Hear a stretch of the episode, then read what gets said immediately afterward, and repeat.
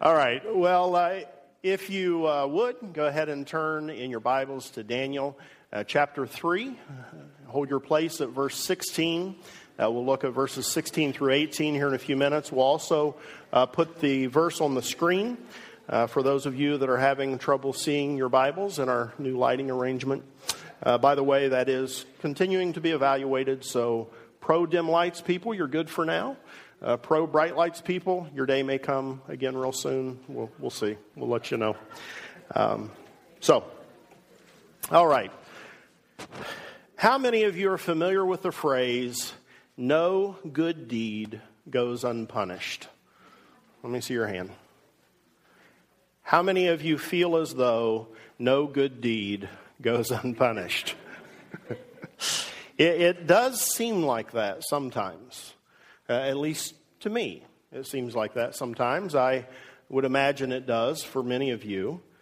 You know, you're in a work group at your job, and, and uh, your contribution gets special commendation from your boss. You think that's a good thing, but your work group thinks that's a bad thing. And suddenly you're sort of, you know, on the receiving end of some negativity. Uh, you see a dear friend making uh, horrible choices in their lives. You think these are choices that have the potential to completely wreck their lives, and so in love, you you speak up. You, you know, you're you're gentle. You try to, you know, put all kind of disclaimers in front of it. Hey, you know, maybe it's not any of my business, but I care about you and I, I love you, and I see this happening, and so have you considered that maybe you shouldn't be doing this? And uh, they end your friendship. No good deed goes unpunished. Uh, you offer to help organize a, an event at your kid's school. You offer to help. And then everybody else bails out on the event. And you're now the leader of the event. It's not going to happen unless you do it. And you take dinner to someone who's recovering from surgery. And you spill the spaghetti sauce on their white carpet as you're carrying it into their kitchen. And you can tell that they're trying really hard not to act upset with you. But you can tell that they are really upset with you. And even though you understand why they're upset with you, you sort of wonder why does anybody have white carpet? why, why do people do that? You try to help a little old lady across the street. But in doing so, you accidentally step on her foot. And she hits you with her purse. And it's a heavy purse. No good deed goes unpunished. It, it often seems like that is true. And sometimes we can feel that that also applies to when we're trying to be obedient to God, to when we're trying to live faithfully for Him. You know, you're rushing to get your family to church on time. How, how many of you rush to get your family to church on time? It's okay. You load all the kids in the van, and then the van won't start. And thankfully, in America, many of us have a, a second vehicle, so we say, okay, this isn't a big deal. We'll just transfer over to the car. But as you're transferring over to the car, Johnny slams Sally's finger in the door. And Sally lets out a blood curdling scream that does not stop for at least a good 45 minutes. You feel God call you to enter a leadership position in a ministry. And as soon as you become the leader, lots of people feel called to a different ministry.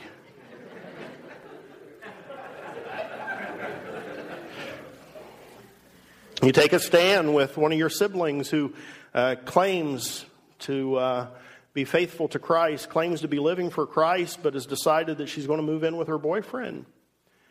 And your whole family, professing Christians, every single one, tell you to quit being so uptight and judgmental that really what business is it of yours?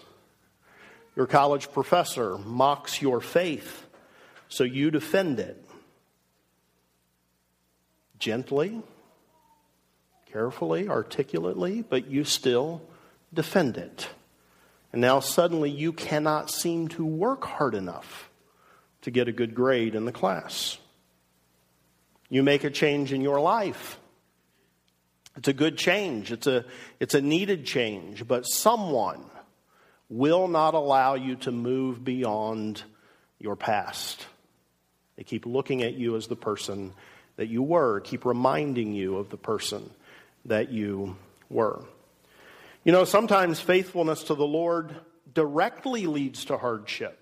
You know, the, the hardship would not have happened if you had not been obedient to God.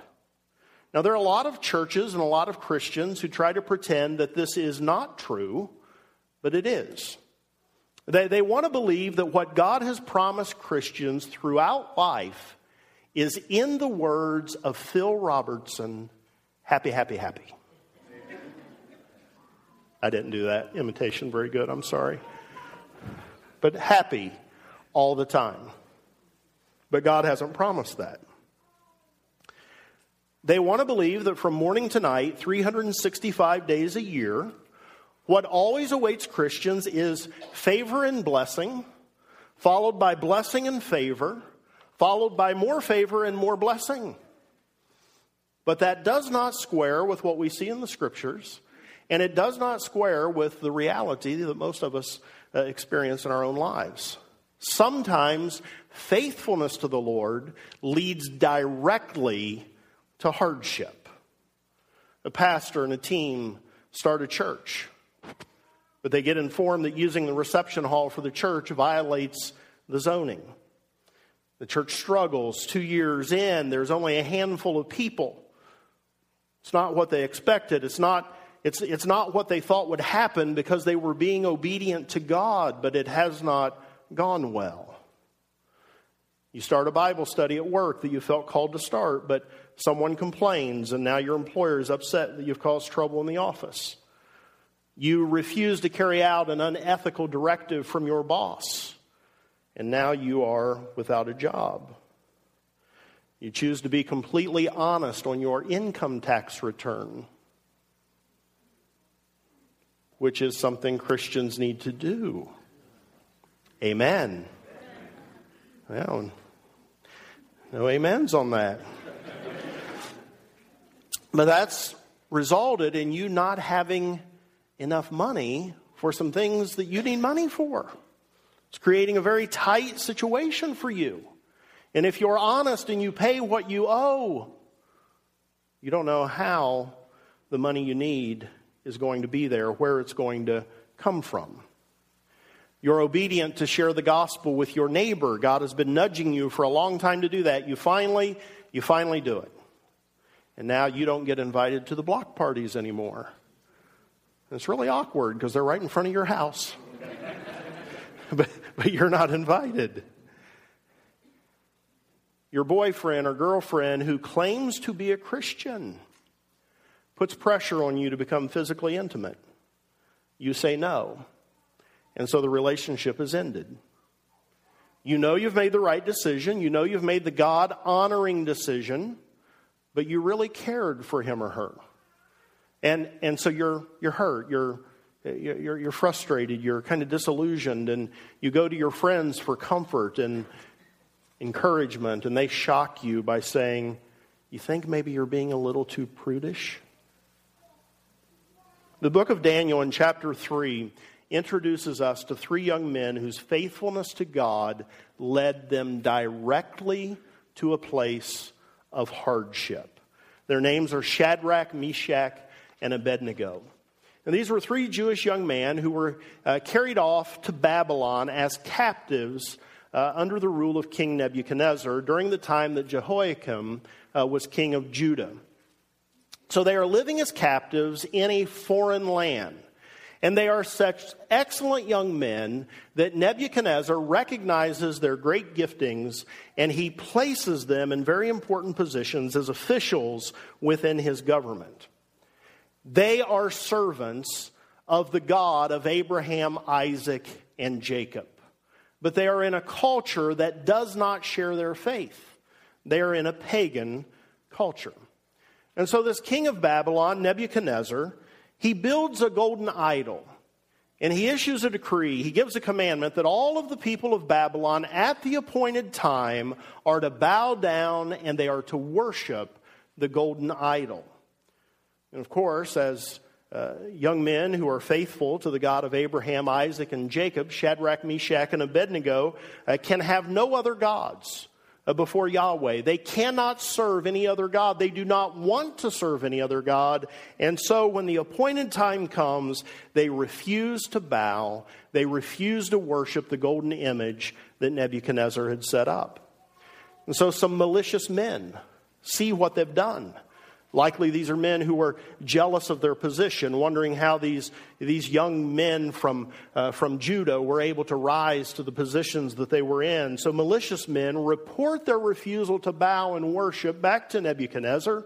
And we're told in uh, verse 13 uh, that Nebuchadnezzar, in a furious rage, commanded that these three young men would be brought before him.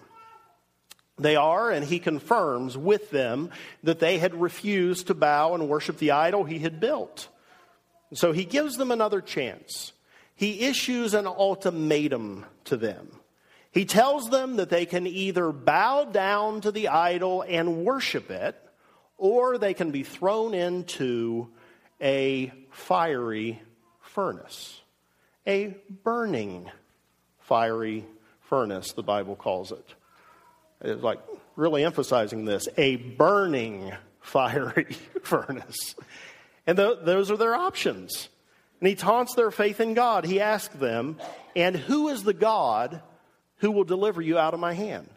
I put you into that furnace. What, what God is going to be able to deliver you from that? Now, here is something that is incredibly important to understand about this story.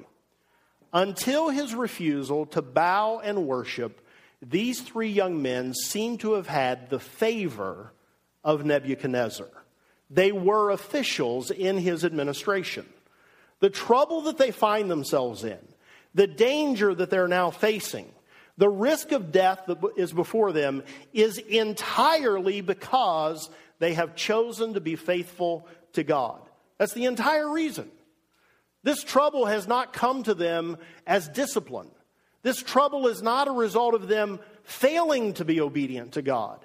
It is precisely because they have been obedient to God. Faithfulness to God, obedience to God has directly led to the hardship, the danger, that they now face. And so this leads us to our text for today, Daniel 3 16 through 18, uh, which we'll show on the screen. Uh, by the way, today I'll mention that I am using the English Standard Version of the Bible, uh, so there may be some subtle differences if you're following along uh, in the NIV. So within these verses, and the example of these commendable young men, we're going to find how faith responds to hardship, how it responds to difficulty, and even danger. We're going to find how people who want to please God respond when their obedience to God has led them to a place of great difficulty. So follow along as I read this. Shadrach, Meshach, and Abednego answered and said to the king, O Nebuchadnezzar, we have no need to answer you in this matter. If this be so, our God, whom we serve, is able to deliver us from the burning fiery furnace, and he will deliver us out of your hand, O king. But if not, be it known to you, O king, that we will not serve your gods or worship the golden image that you have set up. So their faithfulness has placed them in this dangerous situation. And we see in their response how faithful people are to respond when obedience to God places them in this type of situation. First of all, they said, Our God whom we serve is able to deliver us.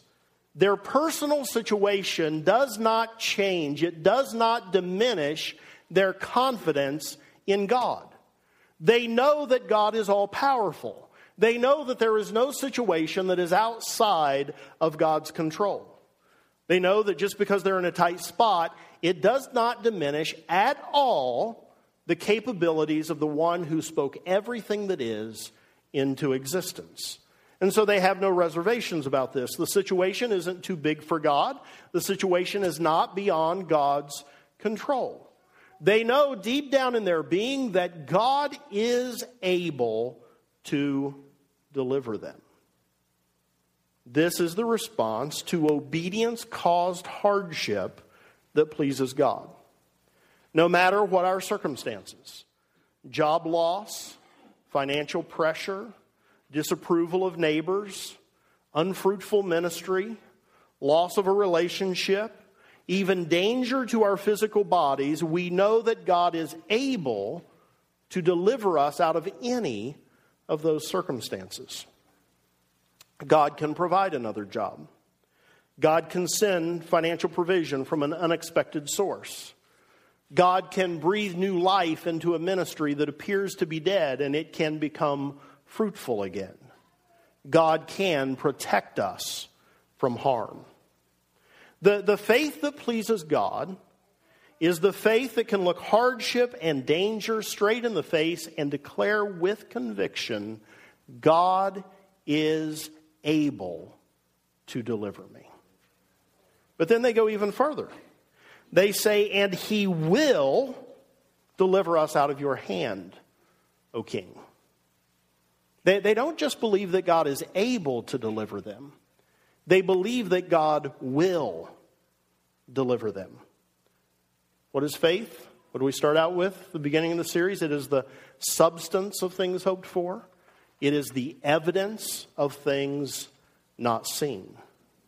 Uh, I believe that there are too many Christians, and, and often I am one of these Christians, who believe that God can do things, but we don't actually believe God will do anything.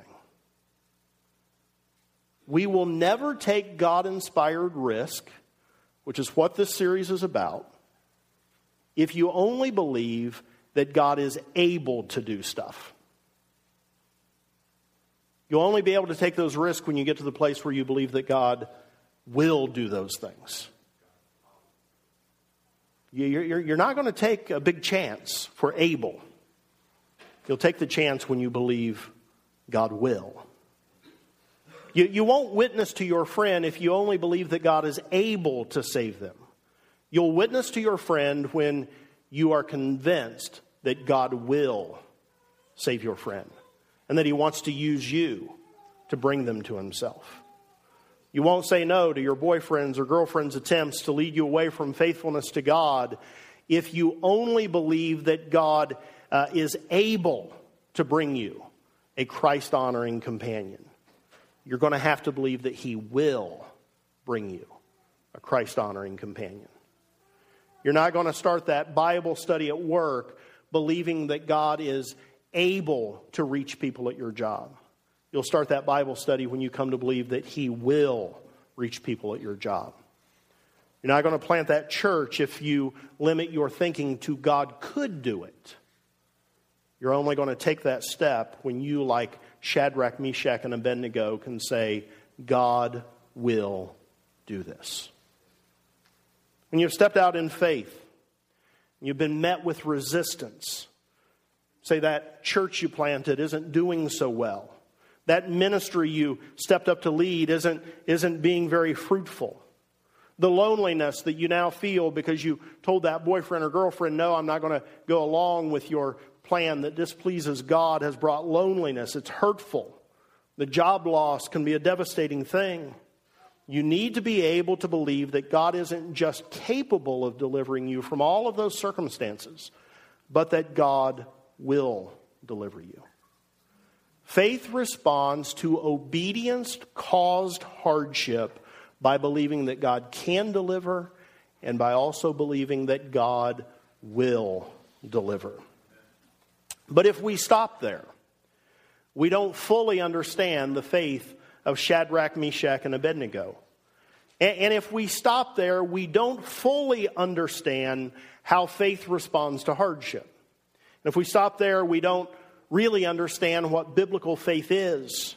We don't understand how Christians should face difficulty and hardship, risk, and danger. They said, Our God, whom we serve, is able to deliver us from the burning fiery furnace. He will deliver us from your hand, O king.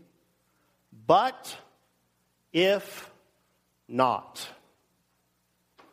But if not, be it known to you that we will not serve your gods or worship the golden image that you have set up.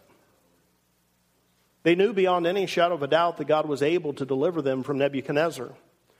They absolutely believed that not only was he able, but that he would deliver them from Nebuchadnezzar.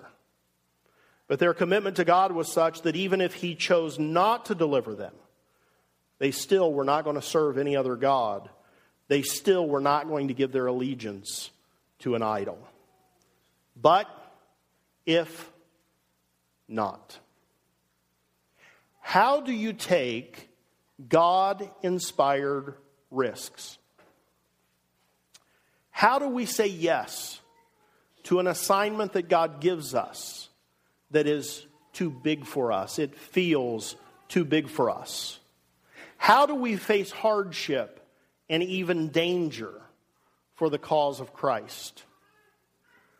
By believing that God can deliver us, God can give us the success in the thing that He's called us to. You know, He's sovereign over the entire cosmos, He is all powerful, He is all knowing, the creator and sustainer of everything that is. We believe that whatever He calls us to do, He will empower us to do. We can take God inspired risks because we know that our God is able to do more than we can ask or imagine. And we can take God inspired risks because we know that He's not just able, but we believe that He will, that God actually will make good on what He's able to do. We believe deep down in our being that if God has called us to it, He will perform it through us. We aren't just confident in His ability, we are confident in His willingness to bring His abilities to bear on our circumstance. But if we stop there, we are not yet fully ready to take a God inspired risk. We're not really where we need to be in terms of our relationship with God. We haven't really settled everything that we need to settle in our minds. Before we can take God inspired risk, we need to believe that God is able, we need to believe that God will, but we need to have the faith of Shadrach, Meshach, and Abednego. We need to have the faith that says, but if not, I'm still going to do what God has told me to do. But if not, I'm still going to live for Him. Even if He doesn't deliver me from the danger, I'm still going to live for Him. Even if he doesn't make the ministry the success that I thought it would be, I'm still going to be faithful if he's really called me to it. I'm still going to live for him. I'm still going to do what God told me to do. Now, most of you know how this story ends. Nebuchadnezzar has the furnace heated up hotter than it's ever been. He has Shadrach, Meshach, and Abednego thrown into the furnace. The furnace is so hot that the people who throw them in are killed. It's hot. But after just what in the scripture just seems like just mere moments, Nebuchadnezzar is looking in and he notices something. He sees these three young men walking around in the furnace. And he sees something else. He sees a fourth man that he says to him looks like a son of the gods. And so he calls them out of the furnace. He praises the God that they serve. And I love that the Bible tells us that their heads were not singed, their cloaks were not harmed, and there was not even a smell of fire on them. God was able to deliver them, and God did deliver them. And that's great. And we rejoice about that. And God often does that. But that's not our point for today. The point is that they had determined to serve their able and willing God, even if he didn't do what he could do and what they thought he would do. They were going to serve no matter what. Deliverance or no deliverance, they were going to be obedient to God. They were going to have no other gods before Him. They were going to serve Him alone. They were going to be faithful to His claim on their lives. They were going to be obedient no matter what.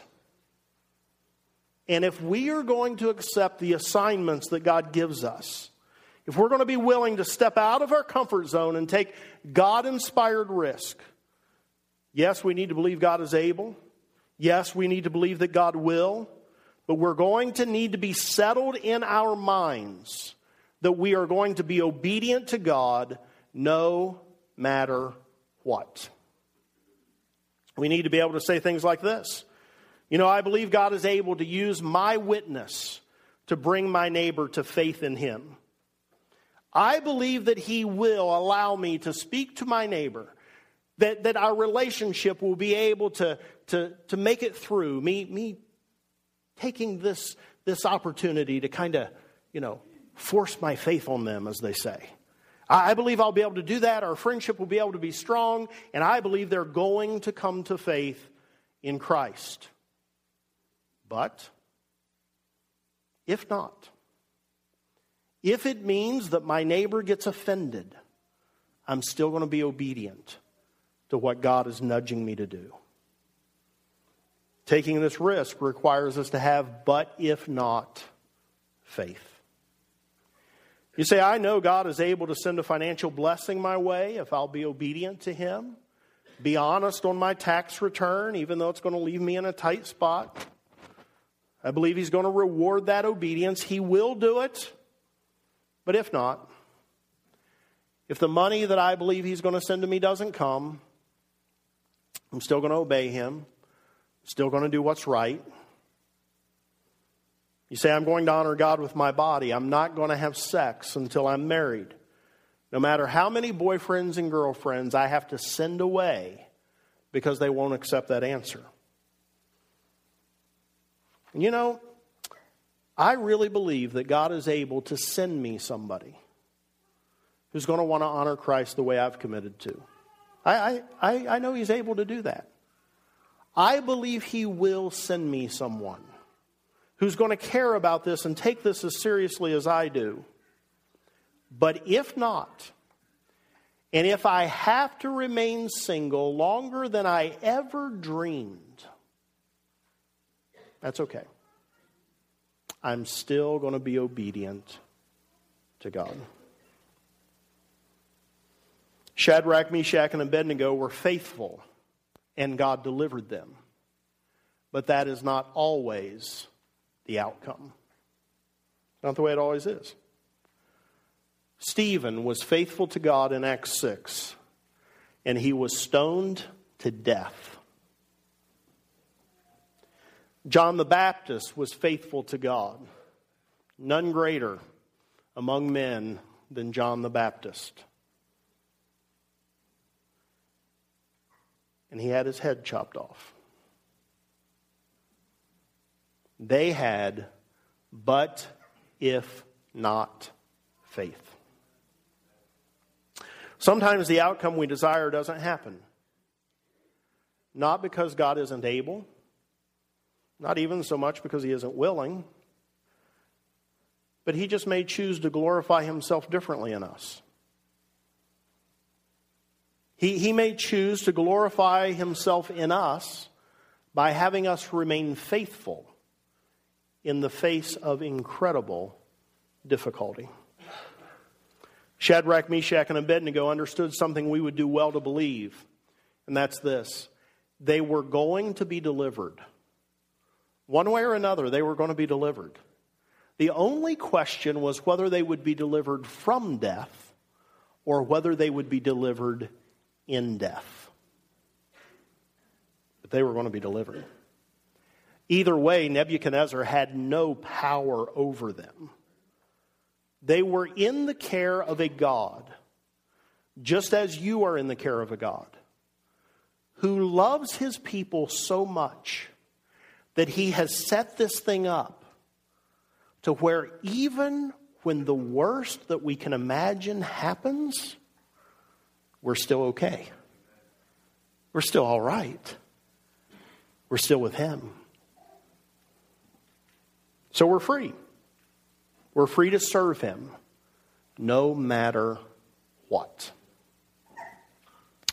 Matt Chandler is a mid 30s pastor of a megachurch in the Dallas Fort Worth area of Texas. About three years ago, he was diagnosed with an incurable form of brain cancer and given two years to live. Now, you have to understand by Matt's own testimony, he says that up until this point in his life, literally everything he had touched in his life had worked.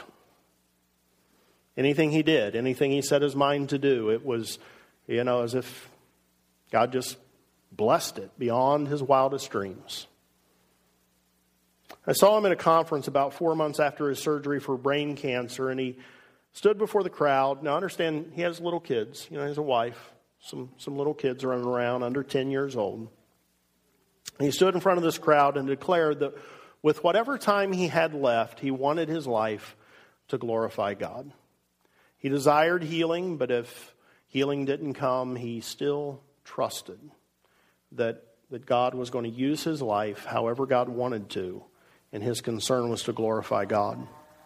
I saw him again at a conference this past spring, and by that point, he had outlived his initial prognosis, and he stood before the conference and he expressed his thankfulness for being alive. And he expressed his thankfulness to God for still being cancer free. And he noted how everyone always comments to him now.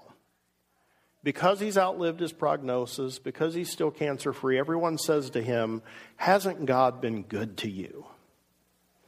And he said a simple yet powerful statement. He said, Yes, God has been good to my family, God has been good to me. But even if I had already died, God would have still been good to us. Yeah, He's been good and healing me and sustaining me, but if that's not the way it worked, if I was already dead and my children fatherless, God still was good to us. He believes God can give him a full length life. I'm guessing he's trusting that God will give him a full length life. But his faith is such that even if it does not go the way that he hopes, he's going to love, serve, and obey God.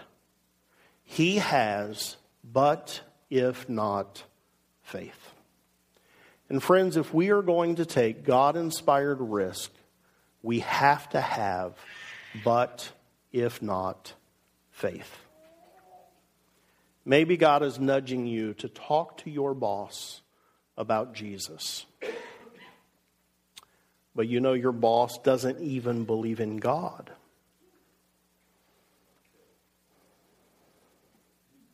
What do you do? Not only does he not believe in God, but he's not exactly a friendly person. And you worry what the ramifications for obedience to this assignment might be. You need to be able to believe that God is able to reach your boss. You, you need to believe that God will soften your boss's heart and make him receptive. You need to believe that God will protect your job if you are obedient to him. But if not, if obedience results in hardship, if God is directing it, you must still be obedient. But if not faith. Maybe you're called to appeal to a Christian friend that they need to turn away from a sinful habit. You believe that God is going uh, to, to enable you to do this in a way that they'll respond well. You believe God will reach them with the truth and protect your friendship at the same time. But if not, if God is calling you to do it, you must be obedient to what He's called. Maybe you're called to foreign missions. You believe God is calling you to another country. He wants you to reach lots of people for Him. You know He's able to use you that way. You believe He will use you that way. But what if you're obedient and 10 years later, your ministry has not yielded anywhere near the fruit that you thought it would? Maybe you're called to plant a church. You believe God is speaking to you clearly about it. You know God is able to empower you to plant this church. You know that through you and others, uh, He wants to build a church in that place that He's laid on your heart. You're full of faith about what God is able to do. You're full of faith that He will do it. But what if you could see seven years into the future? And what if seven years down the road there are very few people in the church? What if the city has fought to keep you from using the building that was offered to you at a low rent? What if the people who started the church with you have all turned against you and now they've planted a church across town? Are you still willing?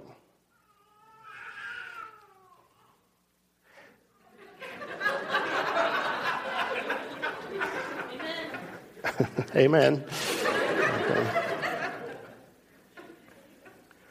Well, here's the deal. Some of you will say that, you know, I'm not sure that that can possibly be a God inspired thing to do. I submit to you today that it may very well be a God inspired thing to do. Sometimes God chooses to glorify himself in us by serving faithfully in an area that's unfruitful. I mean, what if you're the first person in to a restricted nation? You, might need 10 years to get a convert.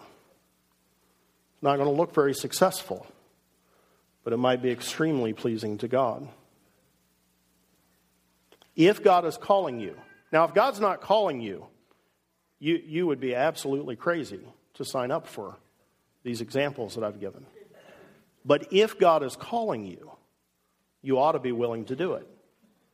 Because the faith that pleases God says this I know that God is able to use me. Let's say it's the church planting idea. He's able to use me in building this church. I believe He will use me. But if not, if it doesn't go the way that I want it to go, I'm still going to do what God is calling me to do. I'm going to be obedient to His will for my life. By faith, we can do what God calls us to do, knowing that however it turns out, whether it results in blessing coming our way or whether the obedience to God results in hardship being our lot, by faith, we do what God calls us to do, knowing that whatever happens, we are going to be all right. We can do this because we know that whatever happens, God is in control. We know that whatever happens, God will empower us to face it. We know that whatever happens, as long as we're being faithful to God, obedient to God, whether He glorifies Himself in our being victorious and successful, or whether He glorifies Himself in our facing difficulty and remaining faithful, whichever it is, whatever happens, we're going to be all right. You know that you're ready to take a God inspired risk when you believe God is able to do what He's called you to do, when you believe He will do what He's called you to do, but when you're able to say, but if not, I will still do it. I'll still be obedient. Why don't you stand?